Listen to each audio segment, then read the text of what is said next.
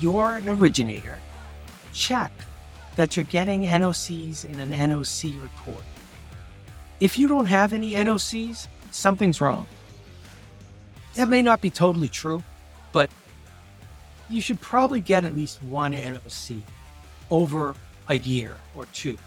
So if you've never gotten an NOC, check to confirm that you're getting the NOC report. You know how to get the NOC report. You know how to understand what it's saying, and you make the changes as soon as possible. Welcome in, everybody. You're listening to Wrestling Payments, a podcast where we help payment professionals contend with the challenges of modernizing their payments operations and identifying ways to build for the future. If you're interested in payments innovation and modernization, you're in the right place. Now, let's get into it.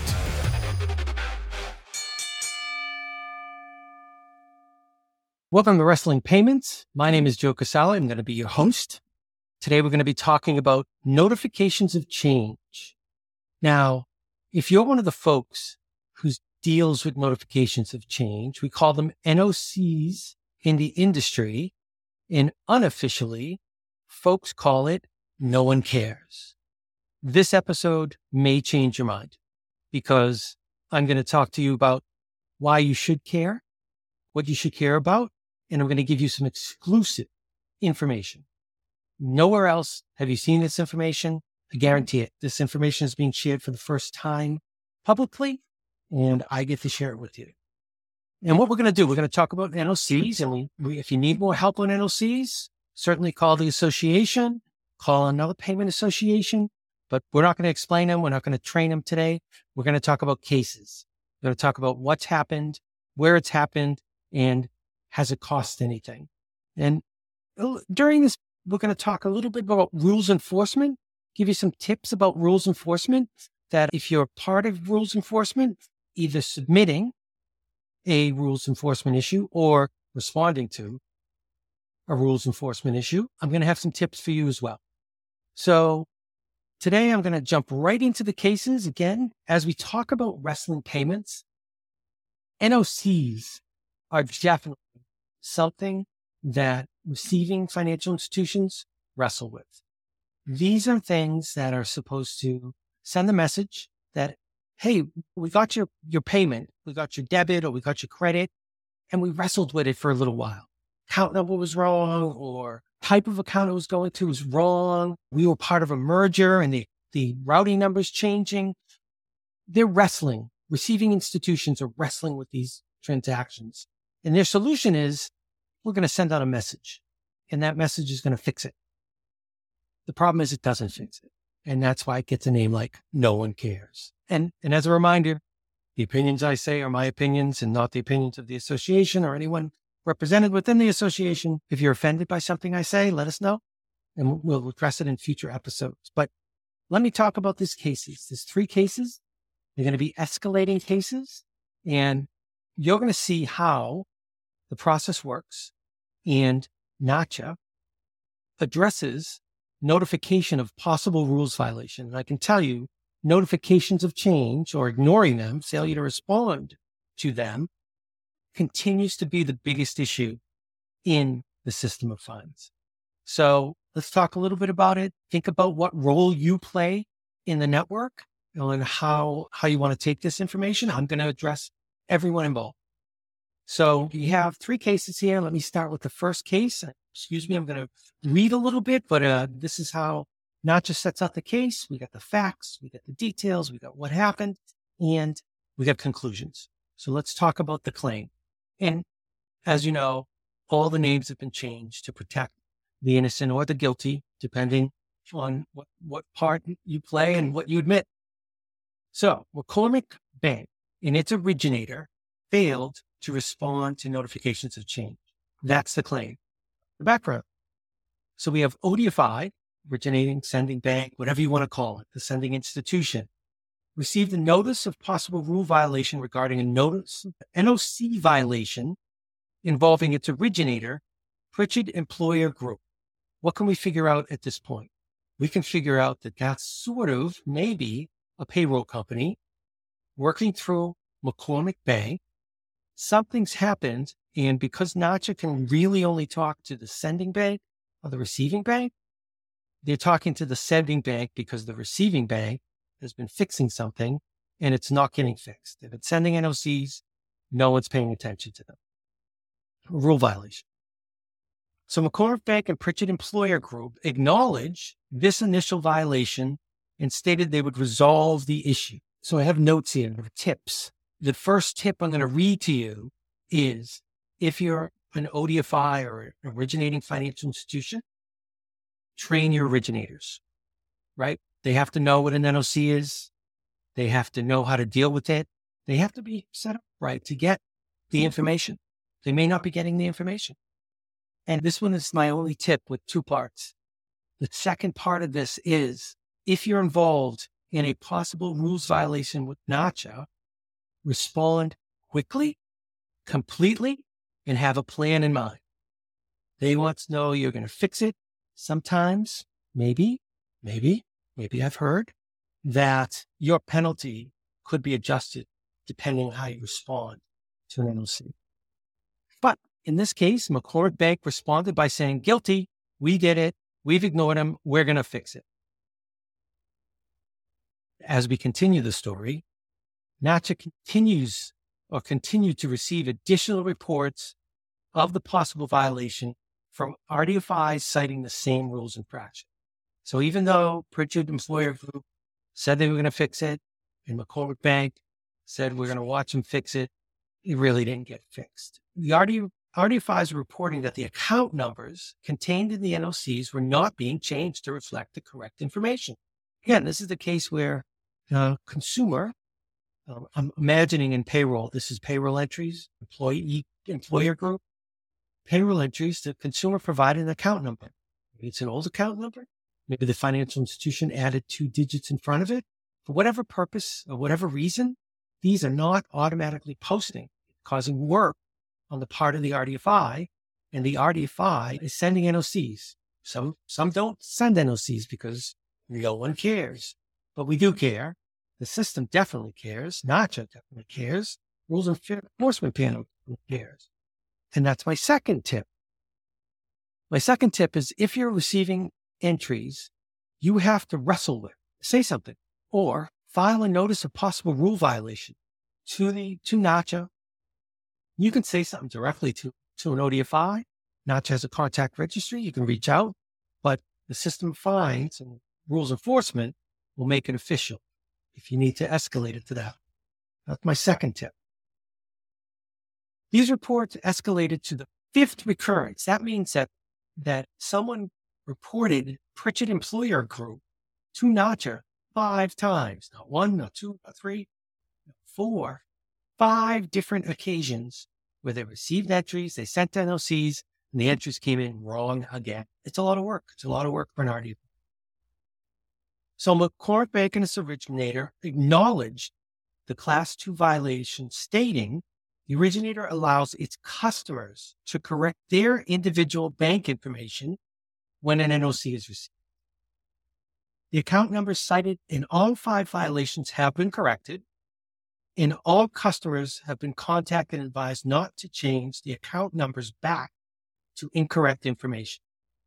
Going forward, prevent violations from occurring, the originator will begin working with the company that has a program to make NOC changes automatic as I read those issues, the first one stood out for me.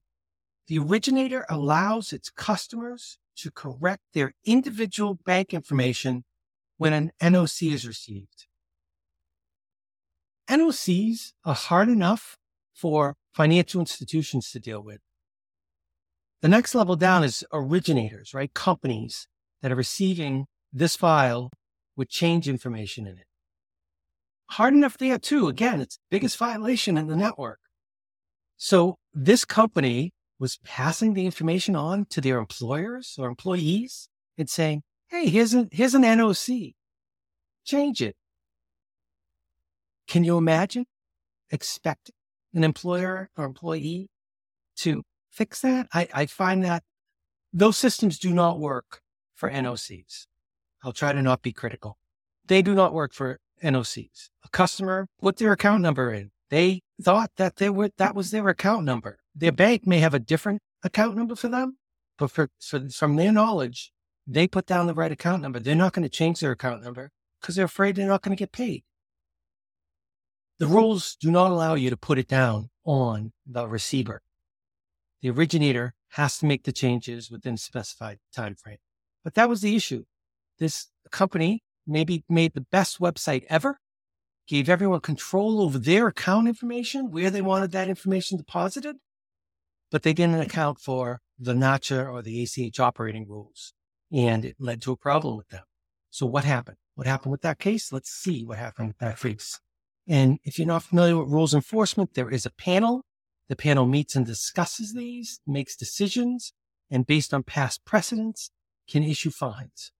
So as the violation submission had escalated to a class two, right? Not class one, class two, the financial institution was subject to a fine of between zero and a hundred thousand dollars per month until the issue was resolved. That was what they, they opened themselves up to. The ACH Rules Enforcement Panel reviewed the issue and determined that the ODFI is responsible for the originator to properly act on NOCs. So they didn't, they didn't, there, was, that was missed in the training. A one-time fee of $8,500 was imposed against McCormick Bank. There's, there's a bonus tip here. This wasn't in my original tips, but the bonus tip is as an ODFI, do you have in your contract the ability to pass on a fine like this to your originator? Because depending on how that goes, either the bank, in this case, is going to pay the fine, or Pritchett Employer Group was going to pay the fine because they violated the rules. That can be, if it's not in your contract, you don't have a choice. The, the ODFI is going to pay that to NACHA. If it's in your contract, you can make a decision, a business decision later on to confirm that whether who's going to pay. All right. I have one more tip and I'm going to wait for that tip. That was a bonus tip that the make sure it's in the contract. Two case, two more cases. The next case is we have Riley Bank received a notification of possible rules violation regarding an NOC, again, a notification change involving its originator, Bonner Employer Group. We have another employer group as the example. These are sending out payroll entries to receivers. Let's see what happened in this case. So Riley Bank and Bonner Employer Group acknowledged the violation. Good. Acknowledged it right away. We made we, we did something bad. And again, in this case, NACHA continued to receive additional reports of violations related to the same rules infraction and escalated the, the issue with Riley Bank via the notice of possible rules violation. Discussion with Riley Bank revealed that Bonner Group thought that as long as its customers, the receiver, the person, received the money owed to them and the transaction wasn't being returned, Bonner Employer Group didn't need to act on the NOCs. Bonner Employer Group was similarly ignoring other NOCs. So there's a case where these entries come in, RDFIs wrestle with them, get them in the right place, but then send a note to say, hey, can you change the account number? Hey, this is a checking account, not a savings account. Can you fix it? And in this case, Bonner Employer Group was ignoring them and saying, hey, everyone's getting paid. What do we care? And again, the names have been changed. These are not real names. Let's jump to the, the panel. The ACH Rules Enforcement Panel reviewed the issue and determined that the ODFI is responsible for the originator to properly act, properly act on each NOC. Of course, they, that's the rule. As violation submission had escalated to class two status again with this institution, they were subject to a fine between zero and $100,000 per month until the issue is resolved. And the ACH Rules Enforcement Panel decided in this case to issue a one-time fine of $10,000. And just a little bit of insight on the, the, the issue. Say they sent a letter in earlier and said, Hey, you got a, you got a problem. Can you fix it? Yes, we'll fix it. The clock starts there. They have to be clean for a year from that violation in order to, for not to be a reoccurrence. So if they had never had an NOC for a month, they would be okay. And if they happened again, it would be a first time issue. It would start at the beginning again. But what happens is if they NACHA receives another case, the clock hmm. starts again. So their their clock went back to zero when they got those reoccurrences, and that would that would continue indefinitely if they kept getting recurrences. The rate the the fines would certainly go up, but the clock starts again if you if the same error happens. Now this is this is the last case coming up, and it's it's really instructional. It's instructional. I've included a mistake in the case. I just want to leave it in there so that we can talk about it. And, and I know I'm not supposed to educate, but I'm, I, I want to educate about an issue and so that we can avoid making this mistake. Okay. Now we have another one. The names sound similar, but they're not. And they are still all fake. So Emerson Bank received a notice of possible rules violation regarding NOC involving originator Riley Health Group. Okay, we're no longer an employer group. We're in a health group. So these are debits. These are not payroll entries. There's maybe other things going on here. So what do we have? Emerson Bank and Riley Health Group acknowledged the violation and stated they would resolve the issue. Again, critical. I could go off on a tangent, but if you fight it and you're not right, it, it looks really bad from from a review perspective. You know, if they if you said no, we're not ignoring NOCs, but then the evidence shows you weren't responding to NA, NOCs, the, the panel is going to look at that, I think, different. Anyway, moving on. Over a 15 month time period, NACHA continues to receive additional reports of violations. So now we're the mm-hmm. original incident, and now we have 15 additional months of reports of mm-hmm. violations that they're ignoring NOCs from several RDFIs. So it's not just one institution complaining, it's system wide related to the same rule infraction. Each time NACHA escalated the issue with Emerson Bank via ongoing notice of possible rules fines and imposing escalating fine amounts for each infraction. Emerson Bank met with Riley Health Group to address this ongoing issue. This is great, right? This should probably happen in each case so that, that the parties understand what's happening, what's going wrong, why are you continuing to not address NOCs. Riley Health Group determined that the underlying cause of the unresolved NOCs related to an internal issue with the delivery of their NOC file. Okay, whoa, we got an operational issue. So I have tip number three right now. Tip number three is if you're an originator, check that you're getting NOCs in an NOC report. If you don't have any NOCs, something's wrong. That may not be totally true, but you should probably get at least one NOC over a year or two. So if you've never gotten an NOC, check to confirm that you're getting the NOC report. You know how to get the NOC report. You know how to understand what it's saying and you make the changes as soon as possible. So that's the next, the last tip I have. Ensure that you're getting the NOC report as part of the original setup for your origination. That's true if you switch financial institution. When you go to the new financial institution, make sure you're getting the NOC. Report. Back to more of the facts of the case, Riley Health Group addressed the issue by one, updating their process to ensure that the NOC file would be received by the appropriate internal area on a daily basis. Great.